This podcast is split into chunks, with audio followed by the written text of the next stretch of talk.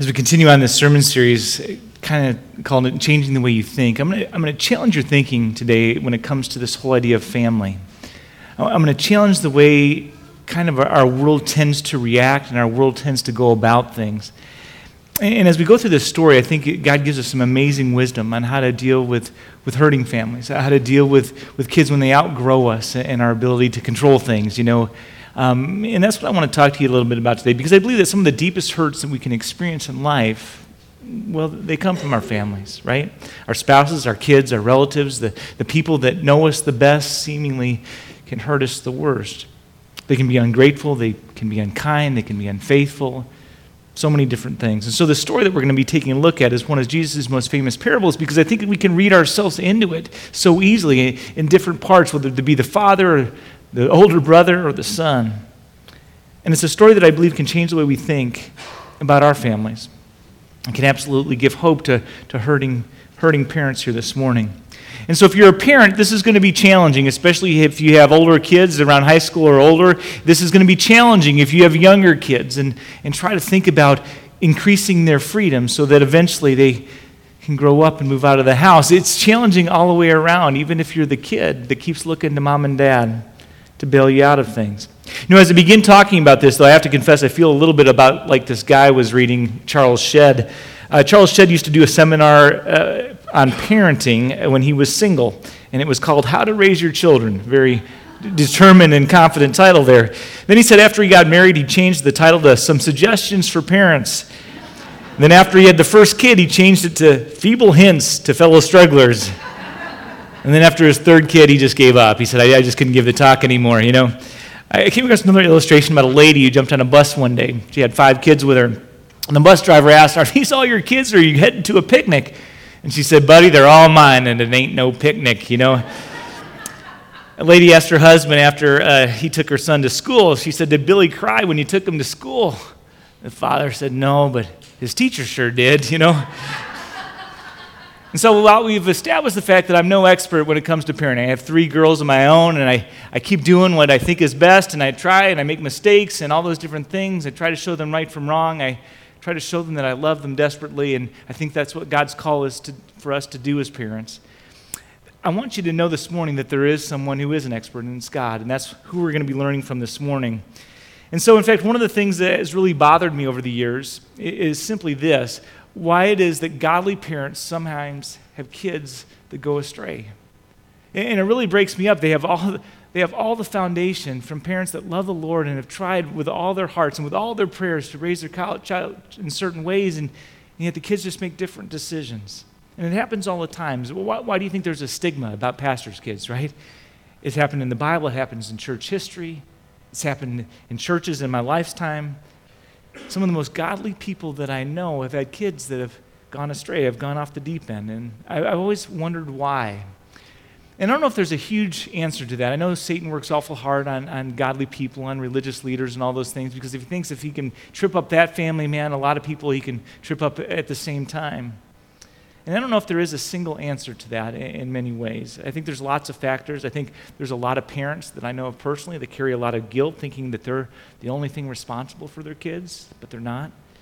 There are a lot of factors that you don't have any control over, and I'm going to give you the biggest one right now, and it's this that God has given us, and here's the big part, our kids free will. I remember I was watching Oprah one time back in the day. I must have been in college and was killing some time in the middle of the afternoon or whatever, but but there was some person on there complaining about how their parents really messed them up and that all the things they did in their life was really their mom and dad's fault, you know. And, and I said, they've got to be kidding me. I mean, I think about all the dumb choices I made in my life. And, you know, I'm a pastor, so I made those two. So just, yeah, right? But all the dumb choices I made in my life, and, and made a lot of them. And, and I can't blame one of them on mom and dad. Mom and dad showed me right from wrong. Mom and dad loved me. They tried to point me in the right direction. They tried to encourage the right things. They, they prayed for me all the time. There's, there's not one thing that I've done that is absolutely stupid that I can pin on them. Sometimes I'd love to. It'd be convenient. Then I wouldn't have to change myself or look at myself. But, but the reality is, I have to own it. And that's what complicates being a parent. Not only has He given us free will, but He's given it to our kids. And so, as a pastor, may, maybe more than a lot of people, I see the hurt and the heartbreak that happens in a family when one of its members goes off and, and chooses a lifestyle that messes everybody up. Because it just doesn't affect that one member. Everybody else is, is bothered by it and, and hurt by it and confused by it and praying over it constantly. And so this morning, I want to take a look at the story of the prodigal son because I think this story illustrates for us in a wonderful way what we are supposed to do when your children grow beyond your control. And again, this is going to be challenging, right? And as we go through these things, we'll see some of the different challenges that lay before us. But this is God's wisdom. This is the way God treats us. And so as we look through the story, it kind of breaks itself up into three stages. And I'll just start with stage one, and I'll call it the rebellion of the son. In verse 11, Jesus said, There's a man who had two sons, and the younger one said to his dad, He said, Father, give me my share of the estate. And so he divided his property between them. And not long after that, the younger son got all that he had together and he set off for a distant country. And there he squandered his wealth in wild living. Stage one then is this rebellious stage. And here's the deal in every parent child relationship, there is going to be a struggle. So if you thought it was just you, it's not. Every parent child relationship, there is a struggle. And there is a struggle for control. You see, I see this. I saw. I see this in my one-year-old and my two-year-old. He's five years old now, but I see this in all my different kids. And it's something that just gets worse as they get older. Am I right? Any parents can attest to that, right? They want control of their life. They want to make decisions of life. We're the meanest people ever during certain parts of, of our kids growing up. But there's a struggle for who's in charge. And at birth, as parents, we get 100% of that control, except when they cry and then we have to go, right? But so 99.9%. We decide where they go, we decide who they see, we decide what they eat, we decide what they bring into their eyes, right? As far as television, we, we get to determine all those different things. But as they go, grow, that power gets transferred, and it's supposed to get transferred. That our control is not permanent, and, and it's hard for us as parents to, to deal with. And kids want that control when? As soon as humanly possible. In fact, the problem arises when they think they deserve that control sooner than we're ready to give it away. And so we have a picture of that then in this classic confrontation. In verse 12, this younger son goes to his dad and says, Father, give me. I want you to notice the words here, give me. I think that's probably the root of all rebellion. If I could just do as I please, if I could be my own boss, if I didn't have to answer to anyone, life would be great. Seems that way, at least when we're kids. It seems like that would solve all of our ills, but it never quite works out. In verse 13, after outgrowing his father's household, he goes to, it says that he got all that he had together and he set off for a distant country and he squandered his wealth in wild living. And so here, this kid, he's heading off to Hollywood, right? He's going to live it all up, going to Sunset Strip in Jerusalem. And so he gets in his Cadillac and he's cruising his, the boulevard, right? Having a great time, you know, partying it up. He's doing exactly what he wants to do, what he thinks is right, but at what cost? What can we learn from this boy's father as he's watching all this? And I think that's where the perspective I want to come. I want to come from the parent's perspective. And, and how do you, what is the right things to do in the middle of that circumstance? What is the right things to do when you're seeing your kids go off and make horrible, horrible decisions, decisions that will hurt them, that will complicate their lives, that will have consequences that far outlast what they're thinking? Because the father in this particular story, well, he's an example of God. He's a symbol of God. And how, how we to deal with our kids um, after they've grown up is, is how, what he shows us in this, in this parable. A time when we can't control them anymore, a time when they're making bad or unhealthy decisions. And so he gives us three things. And I just want to share with them, you, this is maybe the ch- most challenging part of what I'm going to talk to you about today, but this is what God does for us, and we can attest to that. And this is God's call for us as parents. And so when our kids go in those different directions, and there's all different variations of what that looks like, right? Some are much less, some much, much more. God's first thing is to let them go. The younger son, you see, says, set off, and his father didn't chase him down, but he released him. From birth, we're preparing our kids to leave. I think sometimes we forget that. It becomes much more on our, on our mindset as they get into high school, especially their senior year, when we realize it's actually going to happen. And I think one of the most difficult tasks in parenting is knowing when to let go because it's terrifying and it's hard. And so we keep asking the question when do I let him go? And certainly his son's request had to seem foolish to his father, and I'm sure he tried to talk him out of it, but to no avail. The young man was determined to leave. Maybe you can recognize that in your kids at times. They get determined, they're going to do what they're going to do. So his father let him go. Because the fact is, maybe you've experienced this, the tighter we hold on, the worse it gets. The more they resist. And so, step one, God says, is we got to let them go so that they can learn. And here's the progressively difficult part of this. The second thing, we need to let them make their own mistakes. I mean, that's how we learn growing up by making our own mistakes. And it says here in the text that he squandered his wealth in wild living. He took everything his dad had given him and he blew it, he wasted it all. And so at first for this kid, everything's going great in the story, man. It's party time. He's living it up. He's living the dream, you know, all those different things. He probably tried everything, especially the things that were forbidden at home. He's out having a good time, living it up. Tosses his parents' values to the wind. He rejects the background. He's having a great time, but it says here that he wasted his wealth. And that's really what rebellion always does it's a waste of life. And, and do you think his father knew that his son was going to waste it? Absolutely, he did. And you know what was so difficult about that? I mean, think about earning all this money in your life, saving it and saving it and saving it so that you can give it to your kids. And this was through your blood and through your sweat and all those different things, and, and giving it to one of your kids knowing that they're just going to go blow it in the first, in the first month. Do you think the father knew that his son was going to waste it? Again, absolutely. Do you think he knew his son was headed for trouble? Absolutely. Do you think he was tempted to send letters of advice to go and kidnap him and bring him back? Absolutely. But the father realized that there were some things in this life that you can only learn through pain. And the kid was like that. He was stubborn. And the only way he was going to learn was through the school of hard knocks. And in Proverbs it says, 20, chapter 20, verse 30, it says, Sometimes it takes a painful situation to make us change our ways. Everybody sitting here knows that that's true. It's how we've learned in life. And it's the same way our kids will learn in life. Frank Fried once said this. He said, I've talked to, he was a counselor for many years. He said, I talked to a lot of people, and most of them say, if I had to do it over, I'd do less for my children and make them do more for themselves. I'd force them to be more responsible and to grow up. When we take responsibility for our children, we take it away from them, and they resent it, they, they hate it. But it's hard, isn't it? It's, it's hard to let them go. And it's even harder to let them make their own mistakes because we know the consequences. We know what's going to transpire. We know the end game that they just don't see. But that's exactly what the father did. He let his son blow it, he let him make his own mistakes. And then said it would get increasingly harder. And this is where I think we struggle as parents today. Let them reap the consequences of their own choices. There's a price tag for rebellion. It says here that after he spent everything, he began to be in need. There's, again, a price tag for rebellion. In Galatians 6 7, Paul says, Whoever, whatsoever a man soweth, he will reap. Do not be deceived. God is not mocked.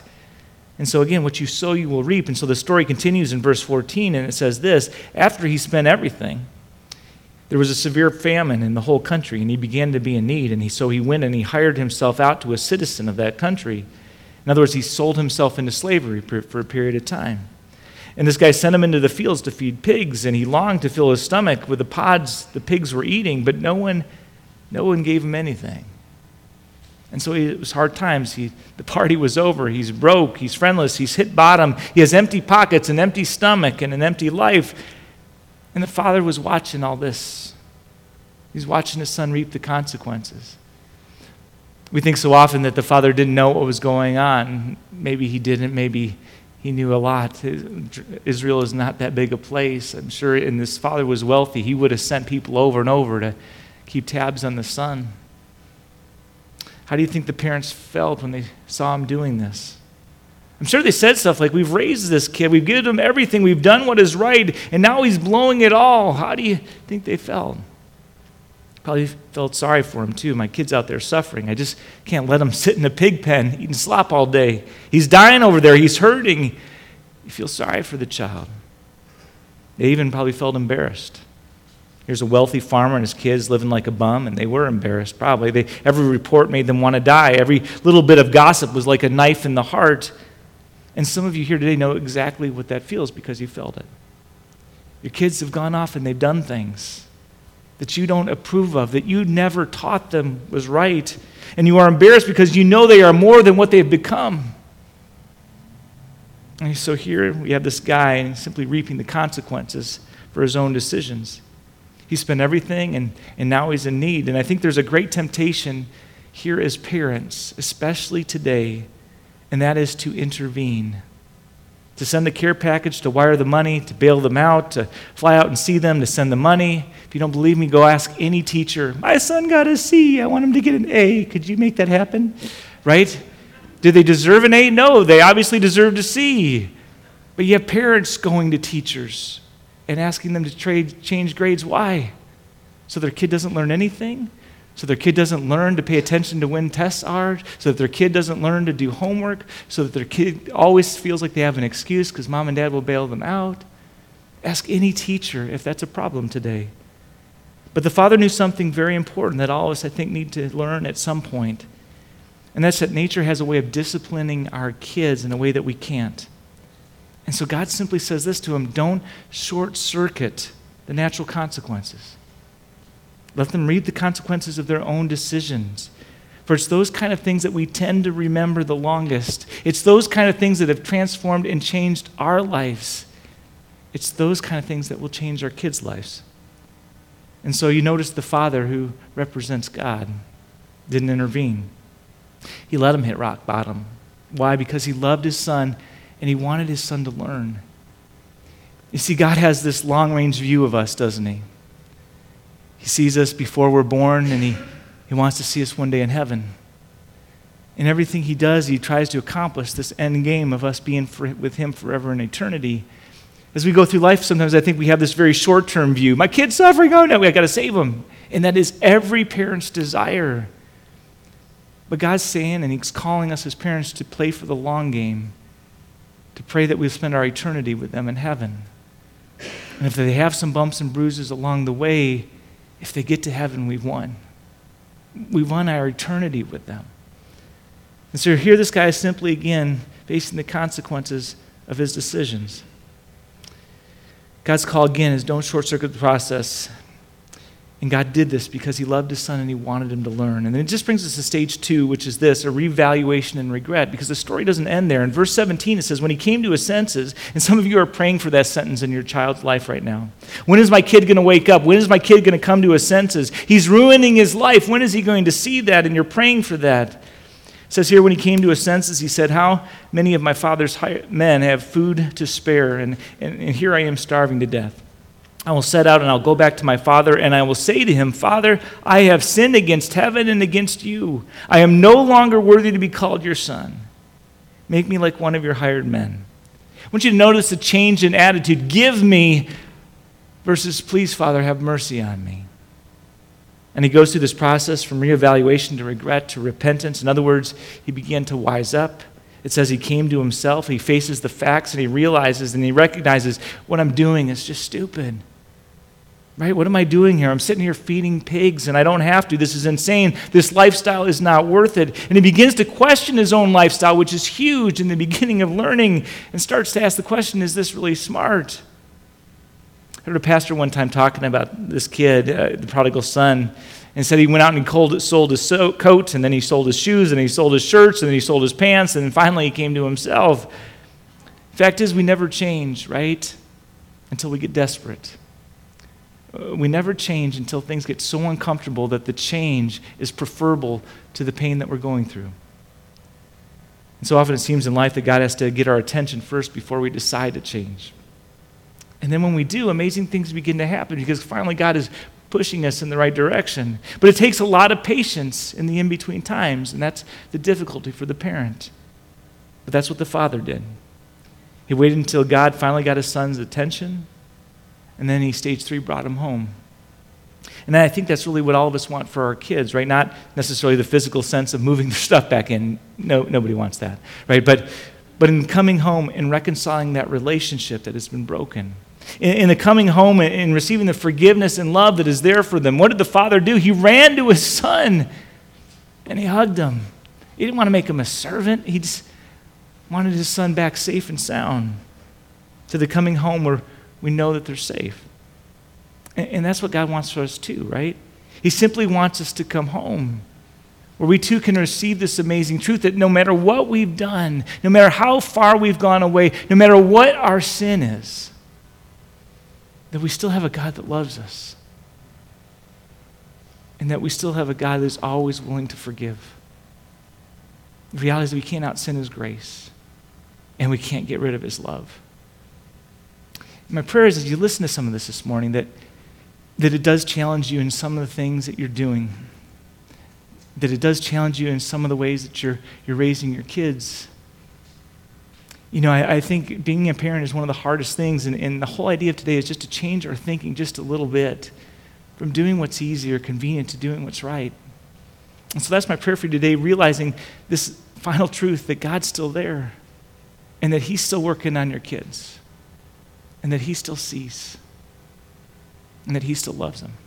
And all God's people said, Amen.